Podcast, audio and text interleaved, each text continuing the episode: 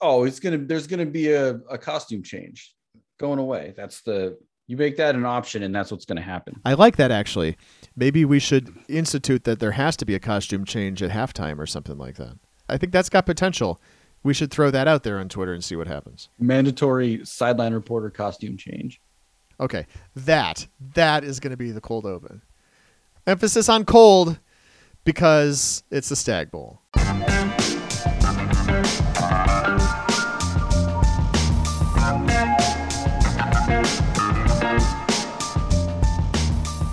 Football fans, it's now time for the D3Football.com Around the Nation podcast. Here are your hosts, Pat Coleman and Greg Thomas. It's the D3Football.com Around the Nation podcast, the weekly podcast about your largest division of college football, where we're down to two teams here in podcast number 298, season 15, episode 21, the podcast for December 13th, uh, 2021. I'm Pat Coleman, the executive editor of D3Football.com. I'm Greg Thomas. I am the Around the Nation columnist. And Pat, I am very excited to have made it. I've advanced all the way to my fourth consecutive Stag Bowl. I can't wait to get there this week and be in Ohio. It is a short week for us, that is for sure. We are definitely prepared for a short week because we are not only doing this podcast here today, but then we will be doing another podcast on Thursday night going into Friday morning. We'll drop this into your feed Friday, which will be our preview of Stag Bowl 48. We'll talk with uh, players from each side. We'll talk uh, a little bit with the coaches, but we'll have the coaches on our pregame coverage, which will be starting, I don't know, probably 5 p.m. or so, uh, two hours before kickoff of Stag Bowl 48, live from Canton, Ohio. In those two hours, we will do a bunch of things. We will talk to both coaches. We will announce who the Gagliardi Trophy winner is we will announce all of the D3Football.com All America team.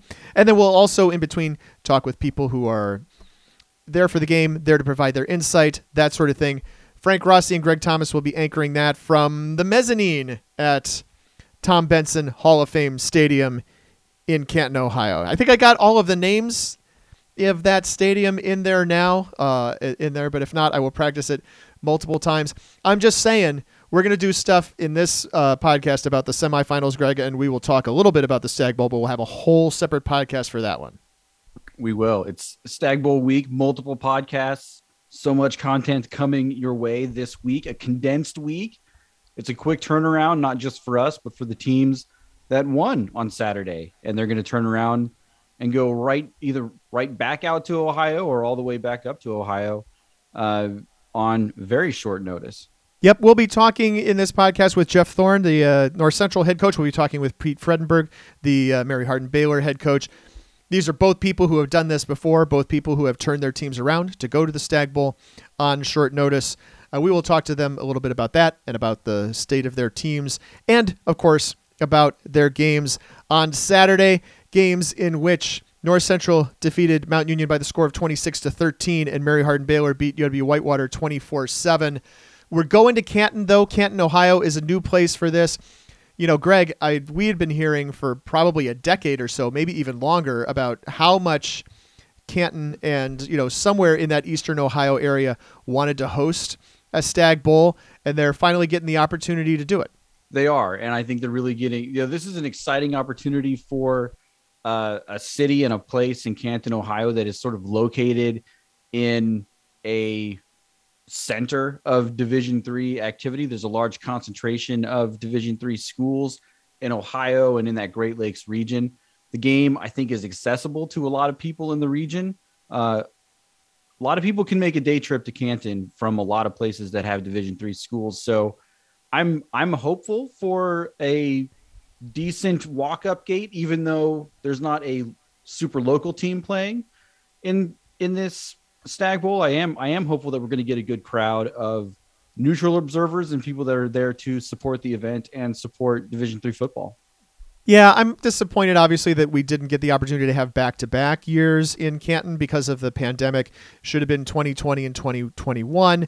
Instead, it'll be 2021 and 2024, right? After it goes to Annapolis, after it goes to Salem, after it goes to Humble, Texas, then we're coming back. Hey, I pronounced that correctly we were told about that. You don't pronounce the H in humble, just like you don't pronounce the H in Amherst, I guess. Um, Amherst doesn't come up very much on this podcast. It does on the other one over on the uh, d3hoops.com side. Anyway, yes, we're all about the pronunciations here. Pronunciation 101. Point being is that you don't really get the opportunity for there to be a little momentum, right? You know, they learn from year one and then have an even better production in year two. But what I really like about this is you know the opportunity and we'll talk about it with coach fredenburg later but the opportunity for there to be some things in conjunction with the pro football hall of fame that's right there literally right there and i think that's cool that the you know obviously the student athletes are really going to enjoy that association I think so. And part of the part of the game experience is the student athlete experience and some of the things that they get to do around the game. In the past in Salem, you've had team banquets, you've had, um, you know, awards awards ceremonies and those kinds of things. Uh, other events that Salem used to put on. A little bit of that in Shenandoah. They didn't boost a lot of the student athlete experience stuff down there. But Canton, obviously, we're playing at Hall of Fame Stadium right next to the Pro Football Hall of Fame. Um, certainly going to take advantage of that and provide a great experience for student athletes that are that are going to be there this week. If you were watching the Whitewater Mary Hardin Baylor game and you heard the color analyst on that game term it as a high school stadium. That is someone who has not been there clearly since it's been renovated over the course of the past several years. I think that even a Texas high school person would be impressed by that stadium. So we are, you know, looking at a brand new matchup here in the Stag Bowl, right? Uh, we have had North Central has been there, Mary Hardin Baylor has been there some unknown number of times. Now they are going to face each other, right? It's like the, uh, you know, I don't. The tide continues to turn. Tide turns slowly in Division Three football, but continues to turn just a little bit because now we are, for the first time since 1994 and 95, we're going to have two consecutive Stag Bowls that do not have Mount Union in them. That's right. And, you know, we're for a long time, we've sort of been used to seeing those purple powers, Mount Union, Whitewater, Mary Hardin Baylor in the final four, and then sort of a rotating crop of fourth teams that join them in the semis. It's been Wesley, it's been St. Thomas, Brockport, Hopkins, Muhlenberg. They've all taken a trip into the semifinals. This year, you know, Mount Union really kind of felt like that fourth team that would have been the most surprising of the semifinalists to advance. But not only do we have two consecutive Stag Bowls now without Mount Union, but this is going to be the third non Mount Union champion in a row. The first time that's happened since the Whitewater three-peat. Uh, what was that, 9, 10, and 11? And in 2022, Mount Union is going to field a team with a roster full of players that hasn't won a championship. Uh, that's the first time that's happened since 2012. Uh, Mount Union did win the championship that year, by the way. But it does sort of look and feel, though, that while Mount Union is still among the best of the best in the division, they've been caught by North Central and UMHB and Whitewater, and they aren't they aren't necessarily the championship favorites when we enter a new season anymore. They're you know they're Mount Union's got to sort of earn that back now.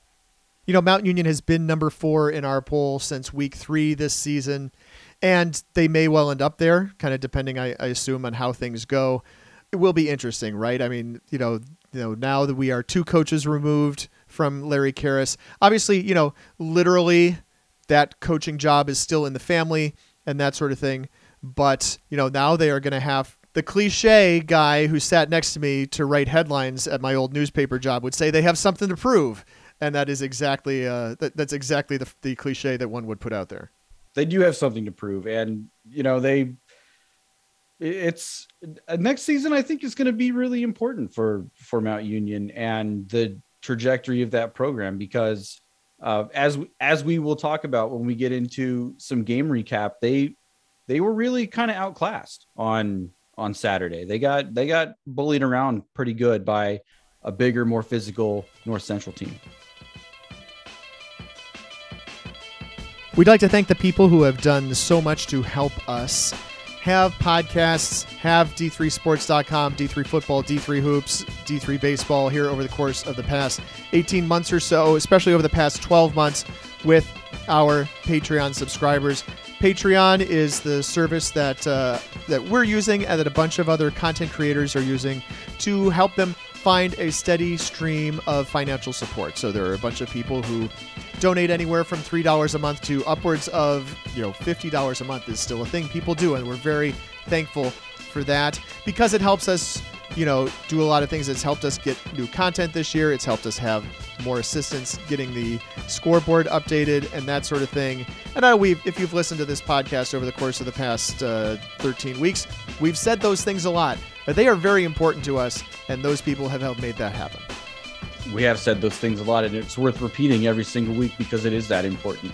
Without our Patreon subscribers and the support that we get, we wouldn't be able to do things like get all of our people to Canton this week to bring you all of that coverage live on game day, all of the coverage that we're going to get uh, throughout the week during media interviews with the teams, and all the preparation that goes into putting on uh, our Stag Bowl broadcast and our pregame, and all of the preview and recap things that we're going to do this week.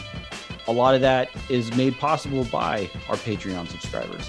That includes the podcast, which we will be recording after the game. That will be podcast number 300. I have not planned to pack the tux, but maybe I should be. Is this is it like a streamers situation? Confetti? I don't know who's I don't know who's got to clean up the booth. right, if we do that, we may not be invited back. But thank you to our subscribers at Patreon, patreon.com slash D3Sports. Or if you want to make a one-time donation to help continue the site, you can go to D3Sports.com slash help. Game ball. Game ball. Game balls. Game balls. Game balls.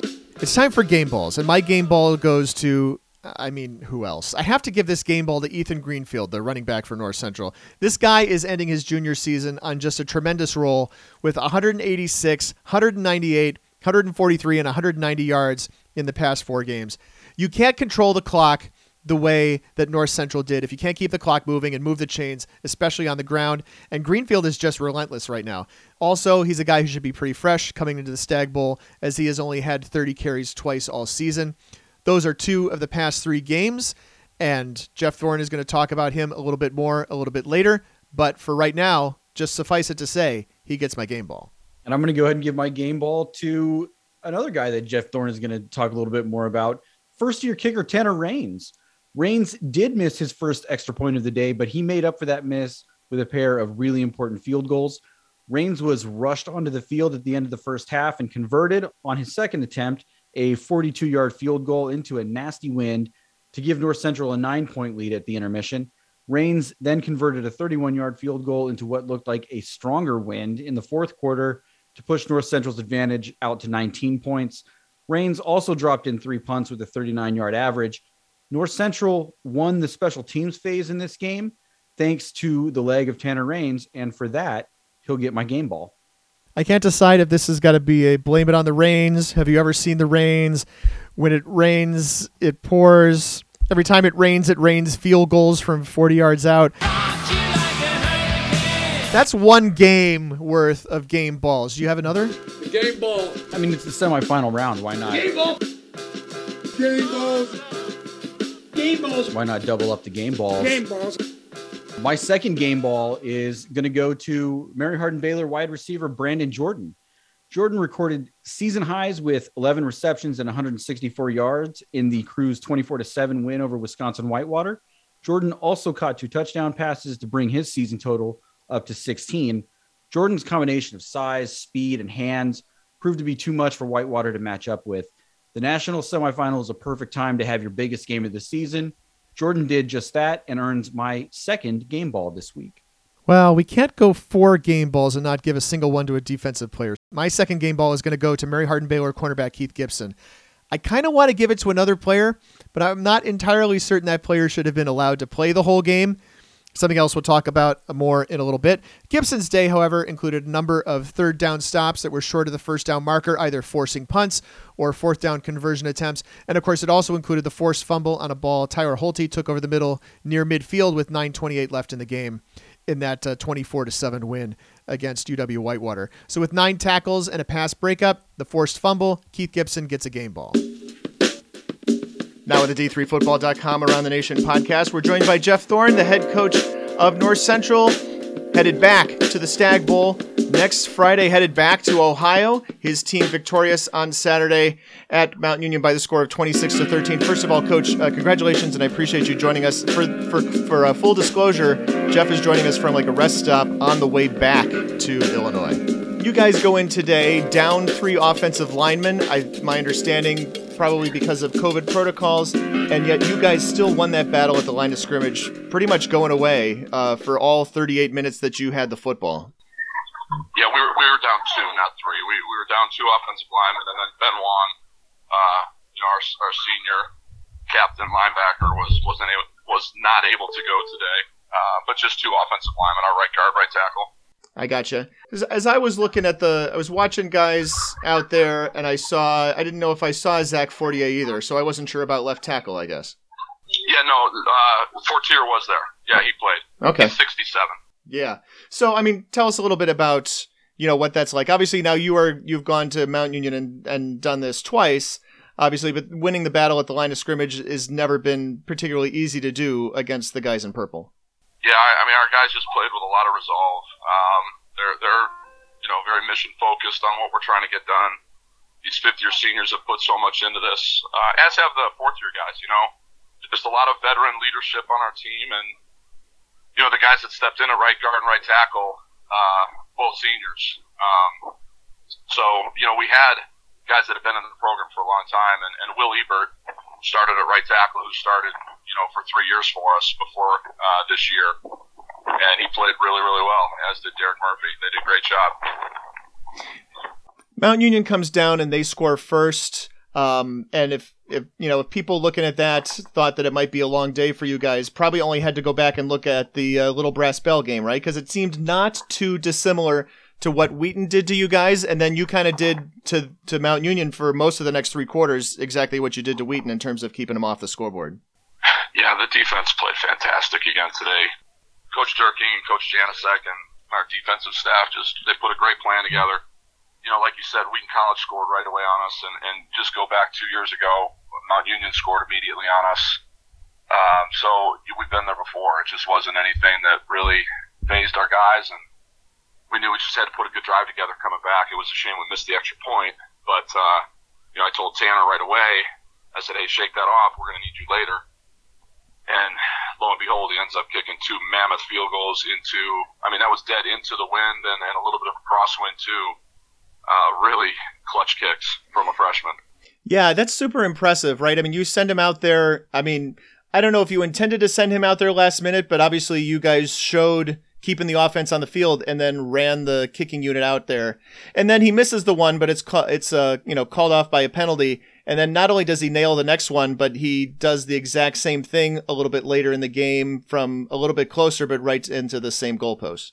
Yeah, you know, we actually did. We had an offensive play call, and I just didn't like. They had called timeout, um, and and I kind of had a feeling they might throw a, a prevent type of coverage out there. So we we went with our with our play call, and once once I saw how they had lined up, I just thought this this has no prayer. So let's uh, let's run the field goal unit out there. And like I said, I mean, he just he extremely clutch kick. What'd you think after the first one? After the first one, which was called off, that went wide left. well, I hope he kicks the next one better than that. Um, yeah, he, he just really good job. He, he's a real laid back kid. Um, nothing rattled him. Um, so yeah, it was it was nice to see him put that thing through. Tell us a little bit about Lehnen's performance. Obviously, we got to see him run a little bit, uh, but then I think maybe we also got to see him, uh, you know, hit pretty hard on that uh, on that second touchdown. So how is he doing coming out of that?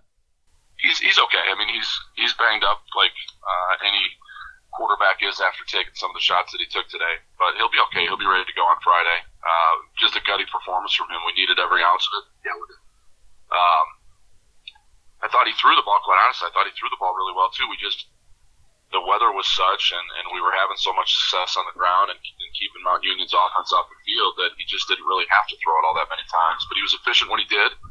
Um, the one mistake, but, but quite honestly, I, I wish I had that call back. And, and Coach Spencer and I talked about it, and we both agreed, man, it probably wasn't the right time for that. And um, he bounced back great after that as well. We're talking about the throw downfield into double coverage that got picked off. Yeah, we just wish we could put that one back in our pocket and, and just put it on the ground again. Um, we were in a really good spot. It was second and two in plus territory. Um, you know, but those things happen. And again, I mean, Luke came off the field and say, "Bud, we're okay. Shake it off. Just bounce back." You know, and and he did. Did a great job. How is Kamienski handling like having a lesser role this year? Right. I mean, obviously the super, um, you know, the run game is working super well for you guys. Good to be focused on that, especially in December. Um, but you know, obviously he's not getting nearly the touches that he would have gotten in 2019. You, you never know it, Pat. That's and that's the beauty of, of Andrew. He's he's the most unselfish player. Uh, he's a team guy through and through. And, you know, he's coming off the field and telling me, Coach, hey, they're bracketing me, they're rolling coverage. This is all season long, and Mhm. he's like, look, if if if I run through coverage, I'm going to take two guys out, and that's going to open up the zones. You know, the underneath zones for D'Angelo or Blake or whoever it might be. It's just what he does. He, he wants to win and it doesn't matter if he's got 10 touches or five or one like he did today. I mean, they they were rolling coverage, they were bracketing him, and and you know when when you've got a receiver of that you know magnitude, somebody that is that talented, defenses have to adjust to it, and that helps the run game. You know, so it really his mere presence is helping our running game. I'm going to ask you one more thing about passing before we talk Sure. about uh, before we talk about Ethan Greenfield's day. Um, but I thought D'Angelo Hardy made a couple of amazing catches. I think a really important one too. You guys are backed up in you know he's uh, Lane is passing out of his own end zone on third down, and he makes a pretty incredible catch. Yeah, it's funny you mentioned that one. I was talking to one of our coaches, and I, I think that may have been as important, if not the most important play of the game, because you're right, it's third and long, and I think the ball was inside our five yard line. Yeah. Into, you know, whatever the wind was, it had to be 25, 30 miles an hour. Um, and if we have to punt right there, the punts were going 30 yards at that point Maybe. and that the ball came out and it, it floated a little bit, and, and he went up with one hand and, and brought it down. It was an incredibly athletic play, and and he said it was an enormous play in the game. Right, so Greenfield, a tremendous day, over 190 yards on the ground. I mean, you know, from the after the first couple of plays, you know, the first two handoffs on the first drive of the game, I don't remember when the next time was that he was that he was stopped short. I mean, it was a really impressive afternoon for him. He's just he's just really hard to tackle. Extraordinary lower body strength, um, incredible balance and vision, which just makes him a load to, to take to the ground. And uh, it, it, he's he's grown into a running back that the more carries he gets, the better he gets. Um, you know, early in his career, he wasn't getting these this many touches. It was last year's playoff run, and really kind of the stretch run of last or last year. I'm sorry, Sure. where he really started to carry a bigger load of 20 plus carries a game. And, you know, here in the playoffs this year, I think he's had high 20s or 30 more than once. Um, he's just tough. And like I said, he just, he seems to get better as the game wears on and the more carries he gets. I think it was I think it was really impressive too how I guess both the run game and really your defense forcing a, a number of three and outs uh, really helped balance the time of possession heavily in your favor too. I mean, kept the Mount Union offense off the field for quite a long time, especially in the first half. Yeah, I, I never really seemed to realize that when the game's going on, but one of the coaches mentioned to me after the game, kind of slid the uh, stat sheet over to me before the, the post game interview, and it said 38, 38 minutes of possession time. And that's enormous, and, and I think that's that's complementary football. It's not just the offense grinding out first downs; it's your defense getting three and outs to, to allow the offense to get back out there. So it really was uh, a great complimentary day, and then our special teams I thought played very well. So it was all three phases outside of the missed extra point, um, but just really, really happy with how the guys played. How much of a factor or how much emphasis did you put on I'm going to call it a snub. You can call it whatever you like, or you can just let me. You you can rest on how we're describing it. Uh, for uh, you know, you guys having to play on the road in this game. Honestly, Pat, if you went back to the the podcast from early in the season, you might think a lot, but we really didn't talk about it all that much. We, we put it to bed after the very first day and just said, hey, you know, we're all surprised. We thought we were going to be home. We're not. But man, what a great opportunity to go out to uh, Alliance again. We've had success there before. Uh, it's a great way for us to go and really prove our mettle. Uh, but also, you know, we talked about being on the road, and sometimes when you're at home, there's some there's more distractions than when you're on the road because Mhm. on the road we're on a bus together. We get off the bus, we go to the hotel, we eat, we watch a little film, we meet, we go to sleep, we get up, and we play football. So there's very few uh, distractions when we're on the road, and, and we kind of we kind of rallied around that. And you've got a short week and you prepare for Mary Hardin Baylor. I'm not going to assume that you've seen a lot of Mary Hardin Baylor film between, you know, that game ending an hour ago and us having this conversation. But I want to ask, Right. right? But I do want to ask, you know, is it different you guys uh, taking a bus trip? Does that give you more time to prepare? Does it change, you know, how this week goes compared to last time when you guys went to the Stag Bowl and you were getting on a plane? Yeah, I don't know. You know, this is just to be in our second time. I don't know how, how different it'll be. Um, now, that what's nice is we have we're familiar with the surroundings where we'll be going. Um, having been there in 19 and, and just less than a week ago when we go back out. I don't know when the NCAA is going to want us to head back out there. It'll be a quick turnaround if it's Tuesday again, like like it was last year. Jeez, I keep saying that 2019. Um, but you know, it's exciting to play a, a new team, and I've got great respect for Mary Hart Baylor and uh, and their program. They, they've been you know the third purple power here over the last 20 years, so it's, it's really kind of neat that we're getting an opportunity to play uh, play them this time. We're excited about it.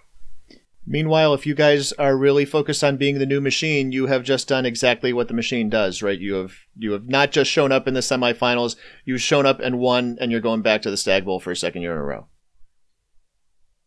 Boy, Pat, you could say that a few more times because that's exciting to hear. It's fun. Now it's it's been uh, it's been a great run with this group.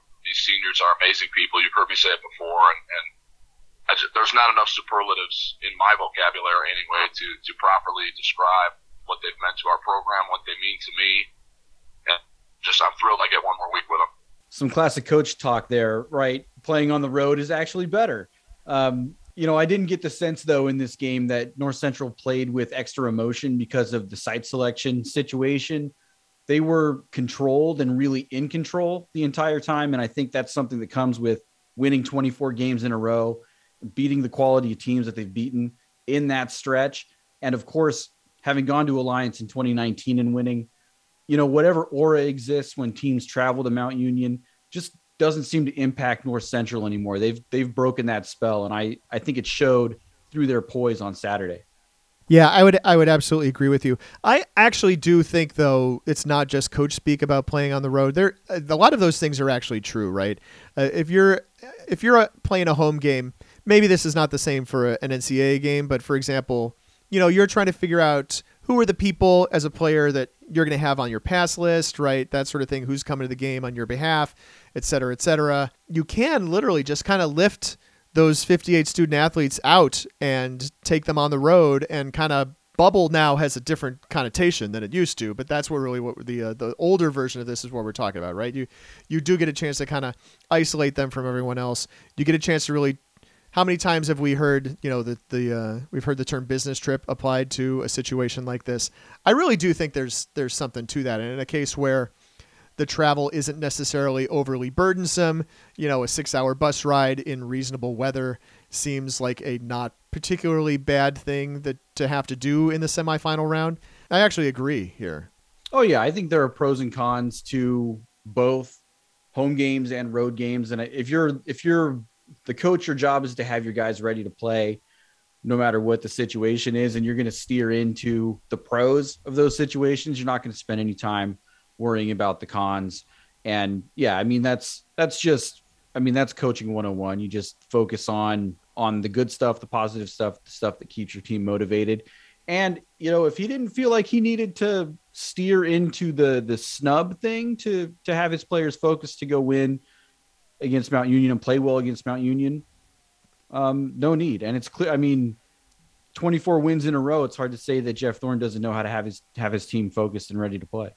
I'm going to bring back up to you something that you said in our uh, team Slack channel on Saturday, which is uh, about Matt Robinson's touchdown. And I'm, I'm obviously not going to be able to directly quote you, but the general gist of it was when guys who you haven't heard of are scoring in semifinal games, that's usually a good sign. Andrew Kamienski had one catch in the game. That's a Gagliardi finalist. Getting getting his hands on the ball one time in a semifinal game. That's a guy that you would expect to have to have a really big impact in the game and he's a decoy for most of the game. And when you have a team with the depth North Central has, and this is common among all of the teams that get this deep into the tournament, you don't have one guy that you lean on to win. You need to have multiple guys and guys that can step up when your number one option gets taken away. And that happened. Kaminsky goes out, Robinson scores wide open. They totally forget about him. Hardy had a great game. I say great game. He didn't have a ton of catches. North Central didn't throw the ball a ton. They didn't have to. But you know, Luke Lehnen made the plays that that he needed to make on when it was his turn to throw the ball. He made he made some nice throws. That now that throw to Robinson was kind of a gyro ball out there, and you know, I mean, you don't need to throw a tight spiral when there's not a black shirt within 15 yards of your receiver. But uh, his touchdown pass to Hardy was was a was a was a heater with uh, a tight window there. That was a really good throw. So, you know, Lehnen all season long, especially in these games against top opponents, they're not asking him to do a ton, but when when it is time for him to do something, he he makes the play more often than not. And we got to see him run the ball, and people got to see him run the ball in multiple different ways. I know we're going to talk more about the offensive line this week, but just again, if we put all of these factors together, right? If you were to say that North Central was going to be missing the entire right side of its uh, starting offensive line, and you know, and Kamienski was going to catch one pass, you would have thought that uh, North Central was going to get its doors blown off, and that obviously is not what happened. I mean, yeah, you just don't expect teams to have that level of depth. I wouldn't I wouldn't have known that North Central had multiple starting offensive linemen out of the game based on the way that they were able to run the ball. And it wasn't now Greenfield had some special runs in there. There was some really, really special individual efforts on his part, but he's five yards upfield before he has to make somebody miss over and over and over again. North Central's doing that with two substitutes starting on their offensive line this game. So we we've talked about it. We've had we heard Jeff Thorne early in the season talk about wanting to be the machine, and that's that's part of the deal. Is you have to have not just a good starting 22, but it's the next 22 also that have to be a level. You know, your your two deep is sort of a one A and one B deep. Now on the D3Football.com Around the Nation podcast, we're joined by Pete Fredenburg, the head coach at Mary Hardin Baylor. His team, well, I mean, other people may count this differently, but we're going to count uh, four trips to the Stagg Bowl in five seasons. So congratulations on that. Congratulations on getting back to the Stagg Bowl. Thank you, Pat. We are extremely excited and uh, beat a, a, a, great football team in Whitewater, and obviously that's a big thrill for us. Um, we're in the process now of moving forward and trying to uh, develop plans for North Central, but we're excited to be uh, going to the Stagg Bowl. What was different about this trip for you guys to UW Whitewater? I mean, other than coming away with the win, right? Uh, but you guys have had some great battles, but have not come out on the victorious end when you guys go up to Wisconsin. Well, and that was that was the big difference is that we won, but the they always have a great size and they're so well coached and they play extremely hard. Uh, we were very fortunate. I think our offense uh, played extremely well. Uh, our defense played uh, equally as well. Um, we just it was a great team win. I think this team is has set its goal to go to the national championship, and uh, they are they are living up to it and uh, and doing everything to get to this point and uh, continue to move forward. I think when people talk about your offense, especially over the course of the past couple weeks, I think sometimes people are uh, like our description of it. It is scary, and then in words that we can't say or print, what you guys have done, just throwing the ball over the course of the past couple weeks. And what we were wondering about this was, you know, is this like potential matchups you guys were seeing in the secondary or in the passing game on the opposite side, or was it also maybe balanced by the fact that Linfield and Whitewater also really good against the run game? Well, they're, they're, you know, and again, kind of what our offense does is we, we try to say that we are going to do what the defense allows us, what they give us. So if they uh, stack the box and uh, to stop the run, we're, we're going to try to throw it. Um, and vice versa. If, uh, if they're uh, out covering our guys, so we, we'll try to establish a run.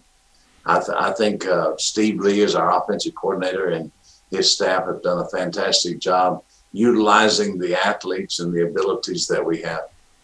We talk about athletes. we can't not talk about uh, Brandon Jordan. You know, we wrote about him back in September, and we've seen him have some good games over you know the course of the week since then. But just amazing over the course of the past couple weeks, especially on Saturday. Tell us a little bit about you know him as a person, and maybe what it's like to have that weapon out there for you guys to use. Well, you know, he's been an incredible uh, uh, person to, to, to, obviously to come in. Uh, he was um, um, wasn't quite sure how to handle the the things that we do as a football team and the uh, expectations that uh, our guys have on each other. Uh, he is molded into really a great team player and a team leader. Um, he is a big receiver, obviously, uh, but the thing that is uh, incredible about him is his eye hand coordination and the things that he can do uh, catching the ball, obviously, with his size. Uh, and Kyle does a great job of throwing to the window of opportunity that he presents and uh, with his size. And then he does a great job of uh, holding position and making great plays with just some athleticism. I know this is not quite uh, Brandon's story, but I think it's pretty close. So I want to just talk about it a little bit. Like we talk about this in basketball, especially all the time. Transfer comes in from the D1 level and expects to just dominate at D3 because you know reasons, right? But you know they find often, almost all the time, that they're not able to do so. They have to put in the hard work. They have to take it seriously, and that last part is the thing that I'm kind of comparing to Brandon Jordan. Obviously, does that seem does that seem fair? No, I agree with that. That's really well said, and I think that he he's gone from uh, uh, kind of all about Brandon to really all about the the, the, the Crusaders. I mean, he's a, a team player and has molded into uh, one of our uh, really uh, obviously cares about this team very deeply and uh, is going to do whatever he can to help it be successful.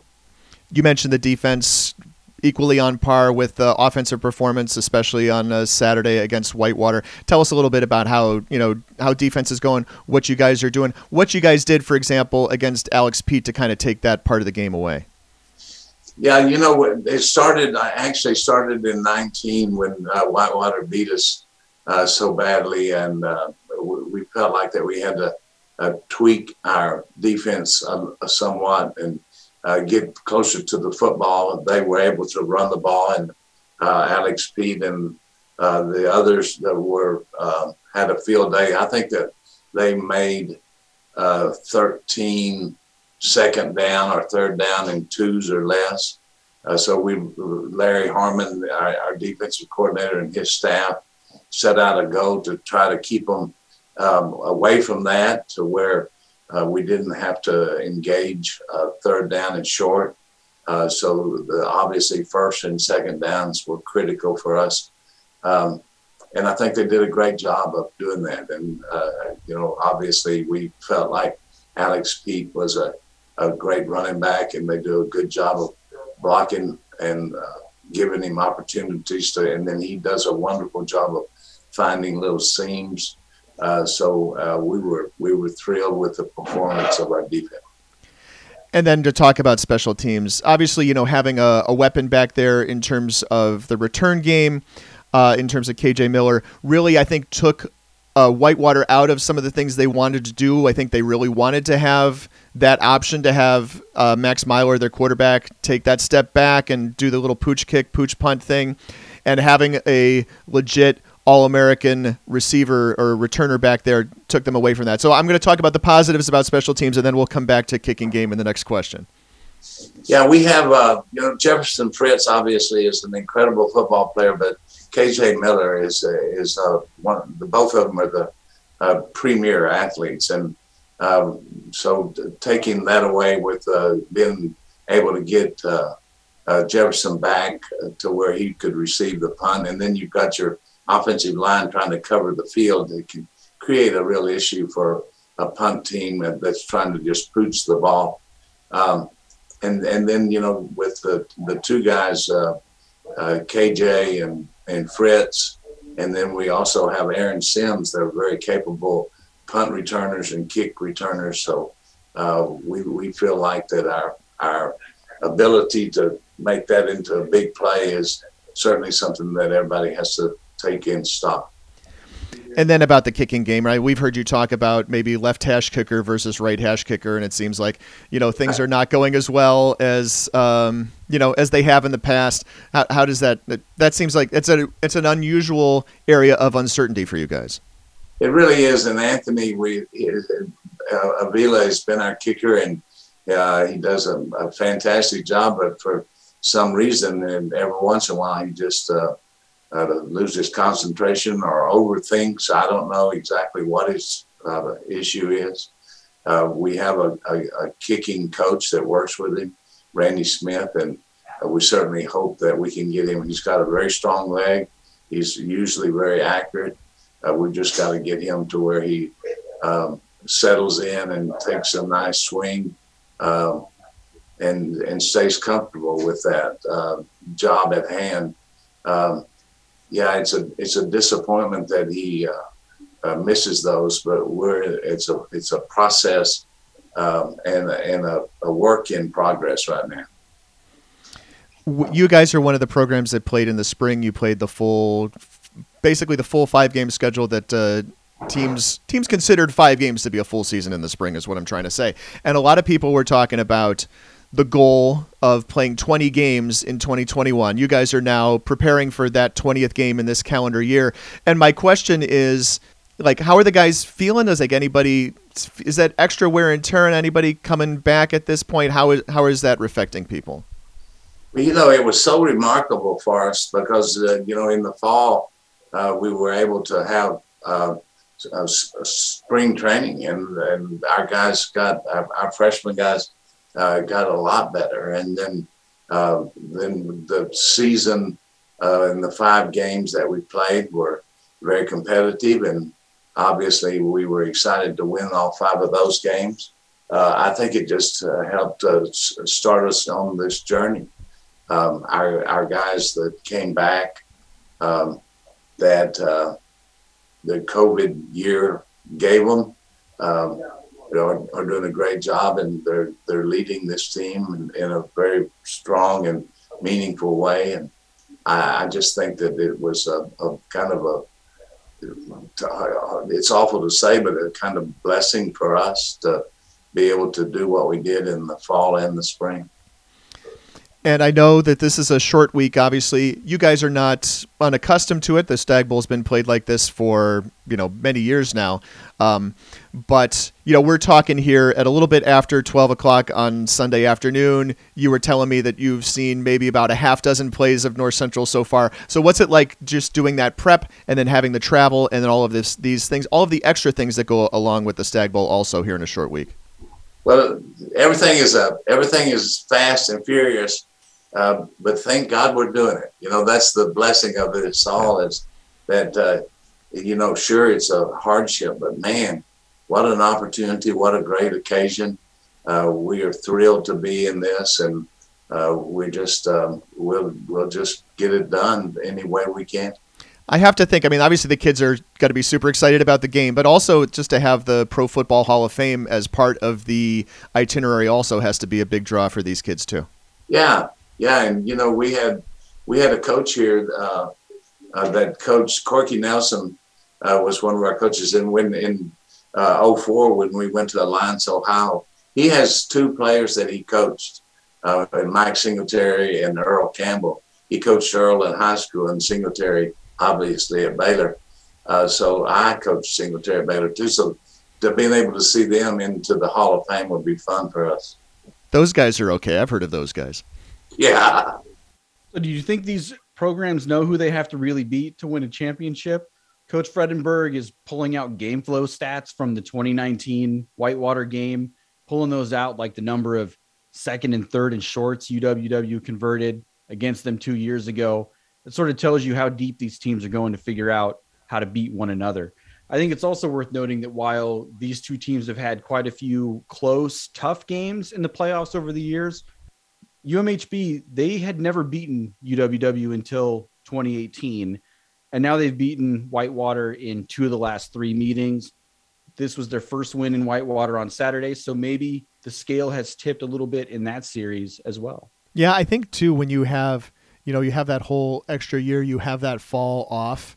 I I can imagine that you know there's probably a number of guys on the Mary Hardin Baylor staff who reviewed that 2019 playoff loss maybe even more than one normally would dwell on a, a season-ending defeat. We certainly had more time to look at it, that's for sure. Yeah.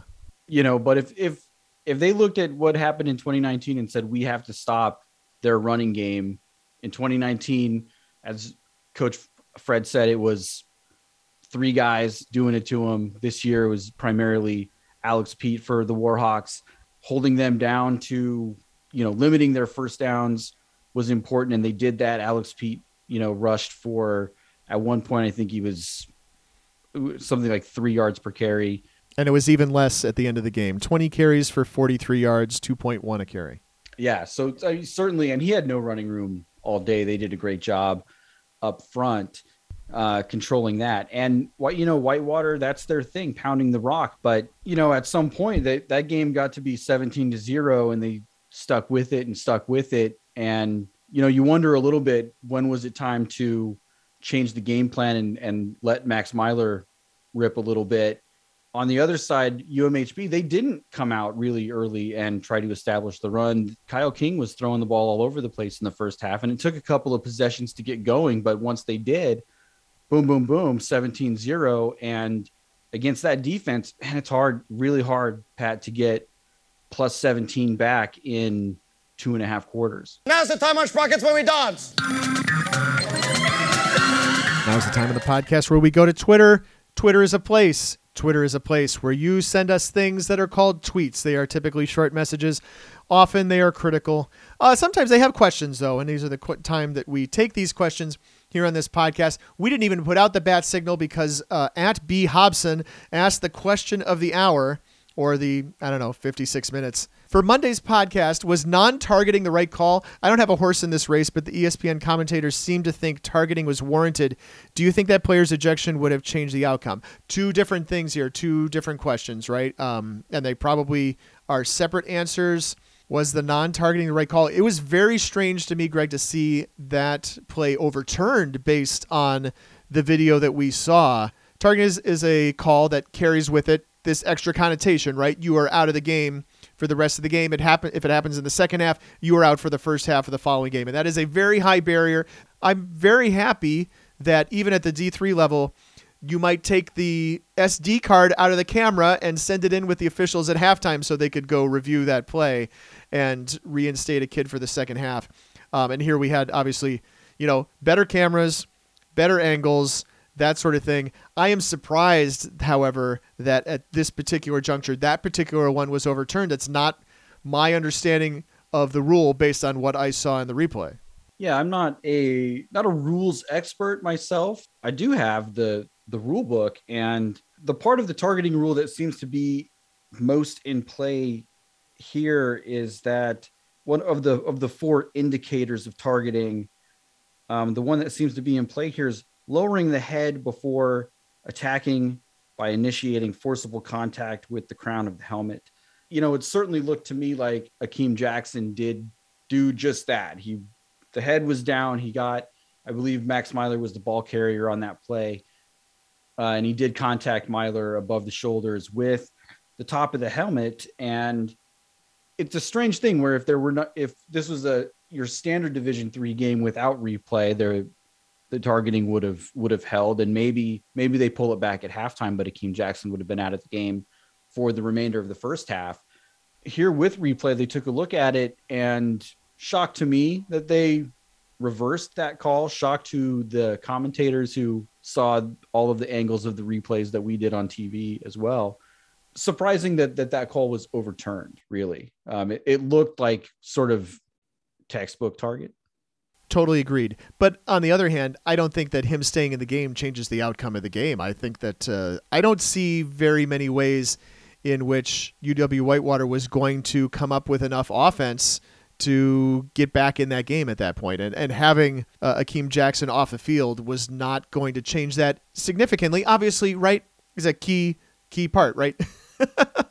a, key part as middle linebacker, but nonetheless, I don't know that uh, missing one piece would have made that big a difference. Yeah, and Akeem Jackson had a great game. He's you know he's a very very good player for the Crusaders in that defense. But as we were talking about with North Central and their depth, you don't you don't get to this part of the season if you don't have guys that you can plug in. And I think um, had Akeem Jackson had to leave the game, Mary Hardin Baylor is going to have another guy that can fill that spot for them. You know, it was funny. We were in the team Slack when Akeem Jackson recovered the fumble in the fourth quarter, and and I was like, of of course, Akeem Jackson is the guy that's going to pick that ball up and run with it. Of course, he was going to be involved in a in a big play later in the game. Even if let's go, let's go, let's talk about the other big replay question, right? Even if they correctly call that fumble that uh, you know Mary Hardin Baylor absolutely had down on the goal line, uh, even that doesn't change the outcome of the game. It's very again puzzling to me all the you know all the various permutations about how that one did not get overturned, but even that mistake and seemingly calling it anyway a mistake by the replay official doesn't change the outcome of this game. No, and it's yeah, I mean it's it's hard to say that would it was 17 to 7 at that point.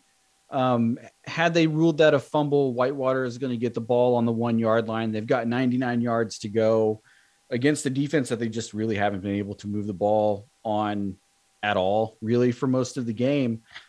It's hard to it's hard to say how things change in that in that scenario. You know, down 10 versus down 17. Maybe attitudes are a little bit different. Maybe you call the game a little bit differently. You know, but it did feel at that point in the game that Mary Hardin Baylor was really in control, and I don't I, I don't feel that that call also impacted the final result. Um, you know, particularly as Mary Hardin Baylor was able to sort of do what they wanted offensively. And if they needed to dial up some more Brandon Jordan in the fourth quarter and a little less Afonso Thomas, you know, they could have done that. So we appreciate the question at B Hobson, and uh, of course we'll take a Twitter question for Pod 299. We're going to send that out, you know, sometime on Thursday evening. So keep an eye out for that. All right, so clean sweep in terms of quick hits on the one semifinal and not nearly as good on the other. No, we had a split decision for the quick hits panel. All six of the panelists picked North Central to beat Mount Union, which of course happened. Uh, weather helped to keep that score from getting as high as we predicted, but the panel did have an average North Central margin of victory of 13 points, which is exactly where the game finished. On the other half of the bracket, we all had predicted close games between Whitewater and Mary Hardin Baylor. Five of the six panelists chose Whitewater to win. Whitewater did not win, and the game was not particularly close, uh, which is a testament, I think, to just how well Mary Hardin Baylor is playing this December, that they have sort of outperformed our panel's expectations for two weeks in a row. Uh, Ryan Tipps was the lone panelist to take the Cru this week to advance. And so he was the only one of us to get both semifinal games correct. And that Pat brings us to the quick hits leaderboard through 30 games. And now at the top, Pat and Ryan Tipps, they are tied with 26 correct picks. Greg has 25 correct picks. Frank and Keith are tied with 24. Adam has 21 correct picks. And so, Pat, it all comes down to the Stagg Bowl.